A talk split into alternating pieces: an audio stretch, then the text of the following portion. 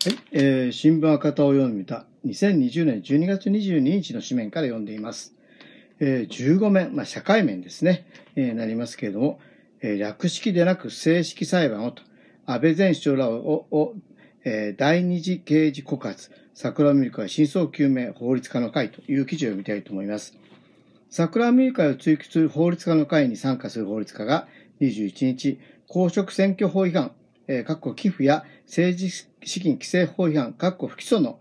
不記載の容疑で、安倍晋三前首相と秘書の4人、秘書の計4人に対する告発状を東京地検に提出しました。えー、小筋5月に続く第2次告発、地検に、えーえー、公判が開かれない略式起訴ではなく正式裁判で真相を解明することを求めています。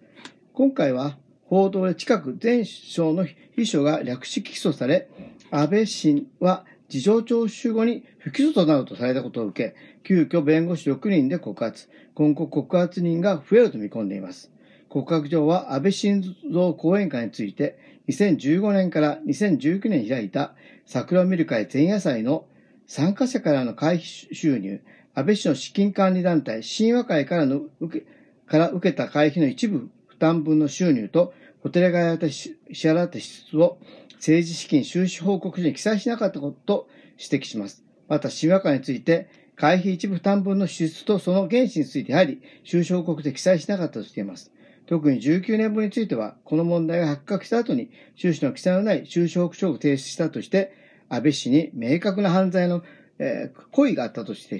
指摘しました。公正法違反の寄付については、18年と19人の前夜祭で前首相の選挙区在住の参加者が払った会費と差額差額に相当する、えー、主食を参加者に無償で提供したとしています。会見した米倉陽子弁護士は、告発対象は控訴事項の関係で限定したが、これらの犯罪は7年にわたって行われてきた。前首相は国会で虚偽答弁を続けた悪質かつ重大な犯罪だと指摘。秘書だけの処罰や略式起訴により犯罪の全容が国民に公開されない処理では済ませるべきではないと述べましたということですが、まあ、関連する、えー、記事で桜正式裁判を自由放送団東京、えー、関西に要請と。えー、桜アメリカ問題をめぐり、安倍晋三前首相の秘書が略式起訴されるとする報道を受けて、自由放送団、かっこ吉田健一団長は21日、検察が略式起訴をしたとしても、正式な裁判として、審理することを求める要請書を東京簡易裁判所に提出しました。要請書では、事件が略式命令で処理されれば、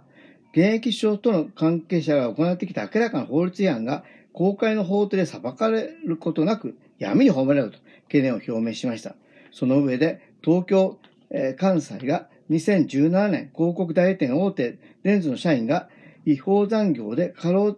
自殺した件で検察の略式起訴を認めず正規裁判で審理する決定したことを指摘。桜を見るかについても正式裁判を行うことが前述の事例から見ても当然だとしていますということですね。ねもうやっぱり略式起訴じゃなく正式裁判、これまあ、ね、多くの国民が求めることだと思いますよね。本当にね、まあ、まあ、まあ、ある、あとですね、本当だっていうのは国会でね、自分たちの三権分立というのは、ね、国会での別にあの、あの、やる、例えば今、司法の捜査があるからといってね、別にその国会で審議していけないという問題ではないわけですから、あの、自分たち自らが解決する必要がありますし、ね、司法の場ではね、ちゃんとね、やっぱり、あの、正式に起訴をして、裁判で明らかにする必要があるんじゃないかなと思いますね。ということで、えー、2020年12月22日火曜日の新聞赤旗、えー、安倍前首相らを第,、えー、第二次刑事告発ということで、その桜を見る会、真相究明へ法律の会、略しなげ正式裁判をという記事を読んでみました。お聞きいただきありがとうございます。